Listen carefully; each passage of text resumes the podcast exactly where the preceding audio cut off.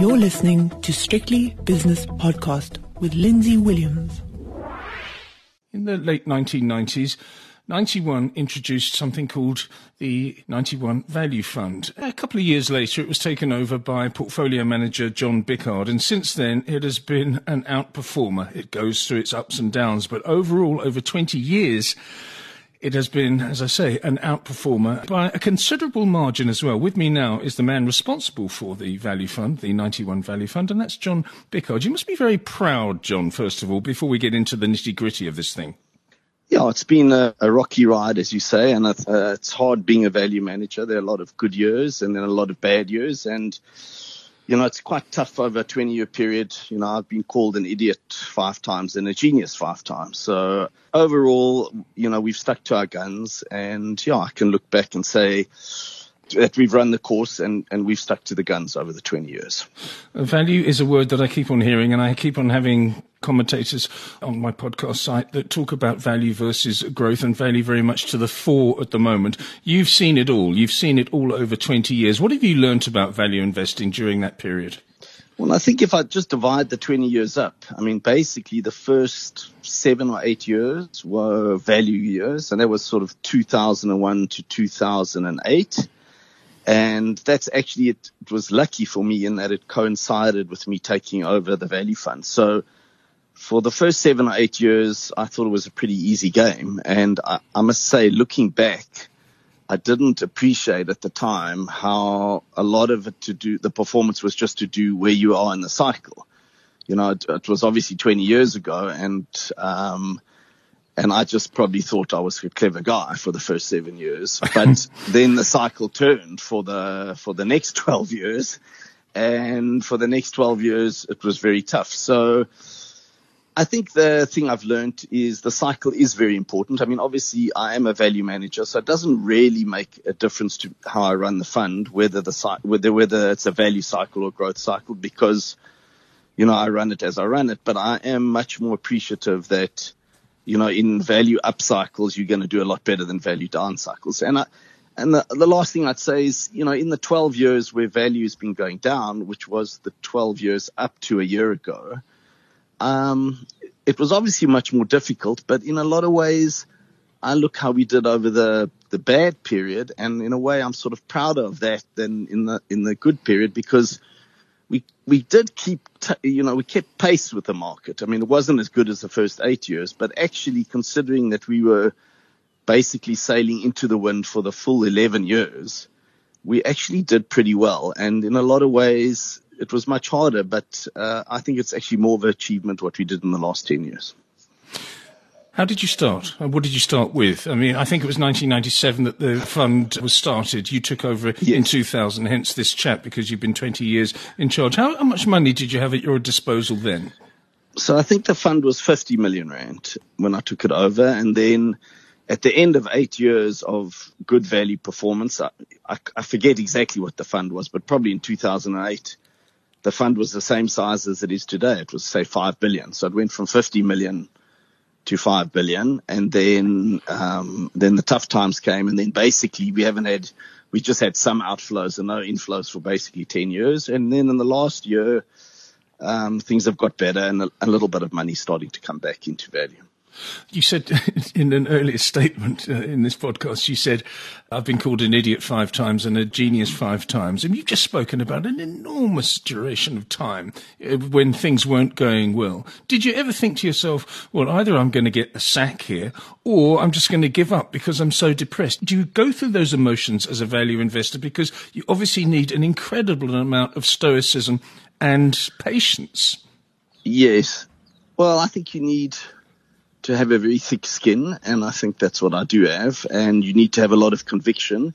And the one thing we do a lot is everything we buy is on a bottom up basis. So, you know, we have a value uh, to hang on to. So we do have something to hang on to. You know, we do the work on a, on a stock and we say it's worth 100 and then it goes to 50. You know, we constantly go back and recheck the work and it gives you something very tangible to get you through those tough times because actually the truth is to be a successful value manager, it's not really to be the smartest guy. It's to be, I mean, obviously you need the basic analytical skills, but the thing that I think sets a good investors apart is, is as you say, that stoicism or that ability to see through the tough time and not to give up and to actually buy more of the shares you like as they fall. And, and that, the truth is at the end of 20 years, that's what sets aside uh, successful fund managers from not successful. It's not because, you know, everyone in fund management has the basic skills and is similarly smart. Yeah. You know, you're not really, you know, it's, it's really it depends on your demeanor more than actual how, how bright you are. Well, the fact that you've been there for 20 years in a financial services industry, which is notorious for people moving around, does say a lot. I remember during the really bad times when people would phone me up and say, why didn't you in- interview John Biccard? Because uh, it looks as though he's on his way out or something. And I would say, I wouldn't say anything. Uh, but they did say that. Were, people were saying that when I was on radio and TV and uh, subsequently podcasting.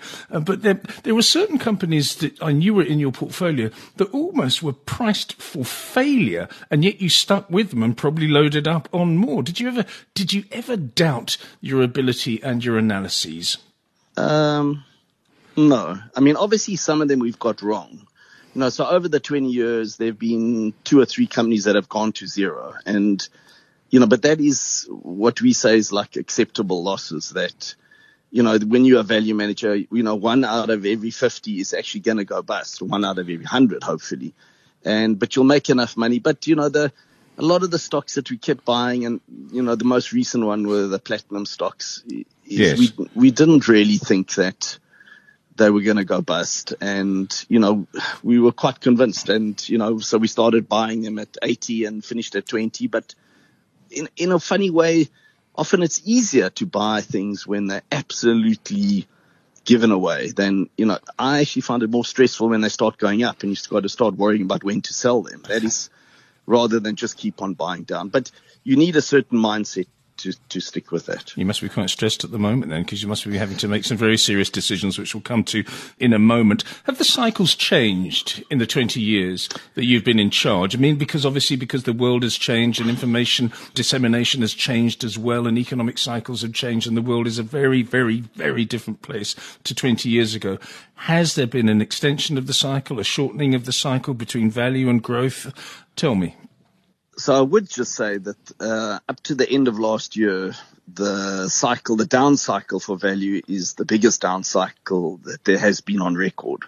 You know, so the previous nine years up to the end of last year was the longest and deepest drawdown that value had versus growth over a hundred year cycle. So come the end of last year, the gap between the 10% cheapest stocks compared to the 10% most expensive stocks was at a hundred year high and the five year rolling returns of value versus growth was at a hundred year low. So it was a very, you know, even by that, you know, obviously I haven't been around long enough to see more than one up cycle and one down cycle, but mm. this, the stats show that this cycle was the longest and the deepest that values had. And that is really a function of the quite abnormal economic circumstances that we've had in the last 10 years, which is We've had 30 years of falling inflation and 30 years of falling interest rates, both in nominal and real terms. And that has resulted in the cost of money basically going to zero at the end of last year. You know, we had bonds in the, in Europe at minus a half percent and bonds in the US at plus a half percent. So roughly speaking, the developed world had free money.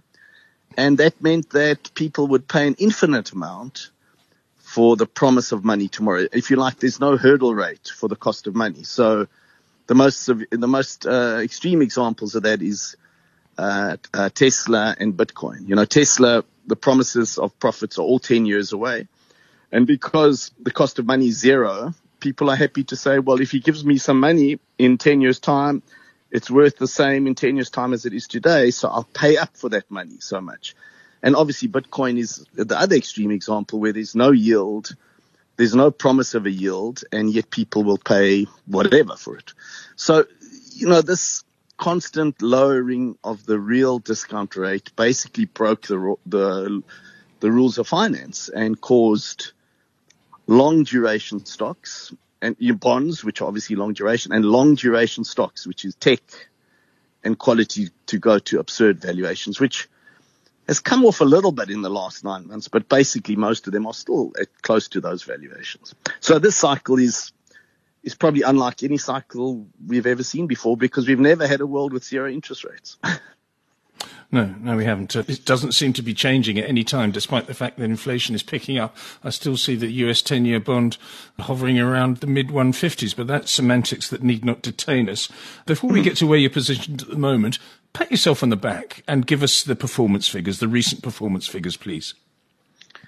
So I don't actually have that right with me, but all I know is that over the 20 years, the fund is about three and a half to four percent ahead of the benchmark per annum, which over 20 years adds up to to quite a lot of money. I mean, I think roughly it means you'll end up with double the amount of money than if you had if you put your money in the index over a 20 year period. You're not talking about competing value funds. You're talking about the overall, uh, the, say, for example, index, an all share index. Market. Yeah. Say the index. Yeah, the index. I think the number's somewhere between three and a half and four percent per annum ahead of the index over 20 years, which if you compound that, I think it, it roughly means you, if you put a million rand in, you'd have two million rand in the index, but you know, you'd have four million rand in the value fund. And then you should be congratulated. Okay, let's talk about positioning now because you've just said earlier on you're a little bit more nervous when you have to decide when to sell than when to buy because if a particular stock has gone from 100 down to uh, 20, it's very, very easy if it's a good company to buy it in the 20s. But when it gets to, um, you know, 250, 300, then you think to yourself, what do I do? That must be an agonizing decision. Where are you at the moment?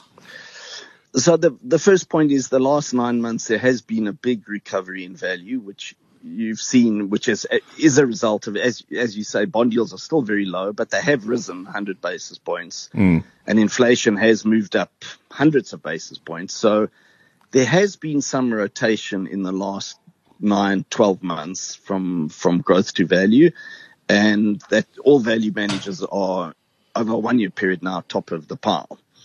So, um, and, and that, and we think that's got a way to go because firstly, the gap was at a hundred year high and now it's just come off a hundred year high. And, you know, the valuation gap is still there. And if, if you graph value versus growth, it's just really, not, you know, it's basically 12 years down and one year up.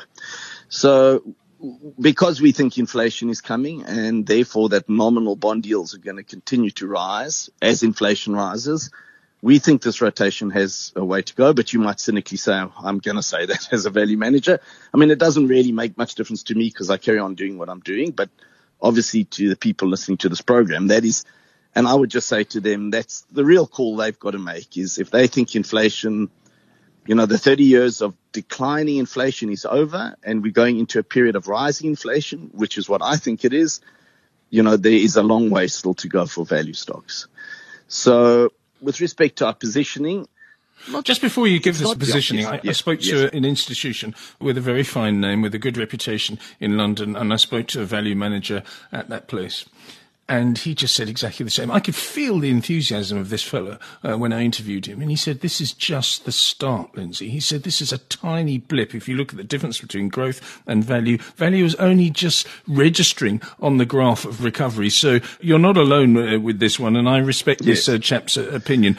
Back it up with your and, positions, and, and, please. Yes. Sorry, go on. So uh, before we go into, I mean, uh, I think the key thing here is, um, growth or quality or tech investors cannot argue that the cycle has normalized. So if you look at those graphs, you know, they, they haven't even come close to normalizing. So you can't say that values outperformed enough to get it back to the normal position.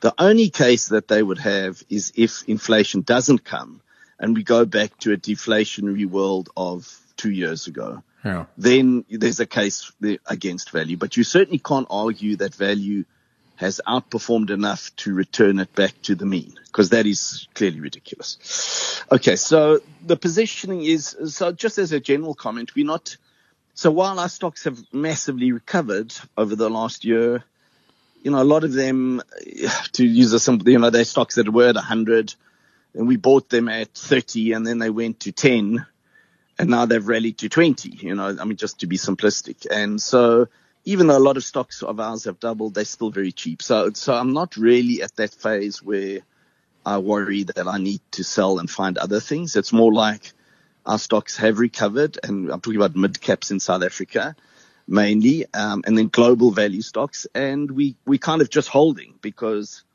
They they've doubled in the last year, but they're still kind of half the value that we think they should be. So it's not a stressful time yet. The only change we have made in the last six months is a year ago we had a lot of money in gold and gold did well for us and then we sold half of it.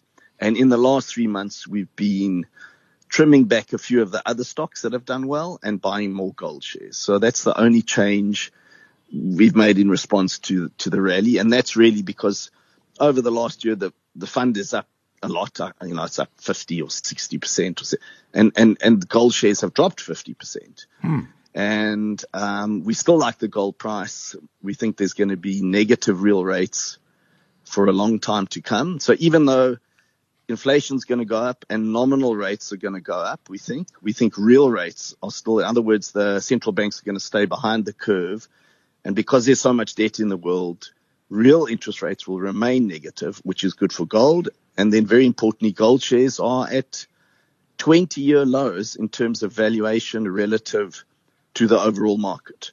So the gold shares are cheap by their standards and actually even cheap in absolute terms. I mean, you can buy a lot of gold shares on 10, 11 times earnings now.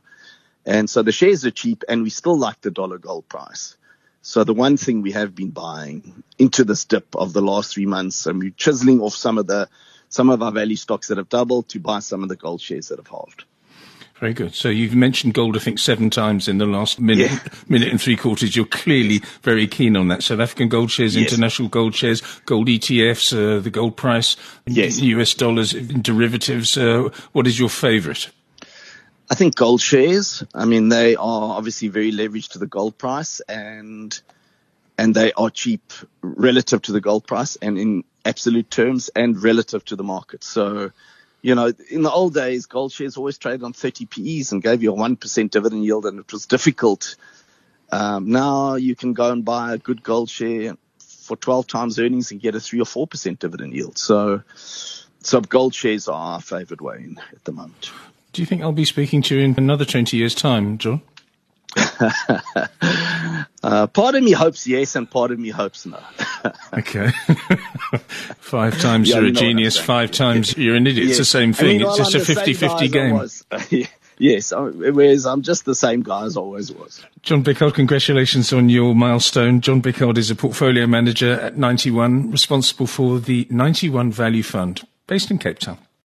The views and opinions expressed in these podcasts are those of Lindsay Williams and various contributors and do not reflect the policy, position, or opinion of any other agency, organization, employer, or company associated with strictlybusinesspodcast.com.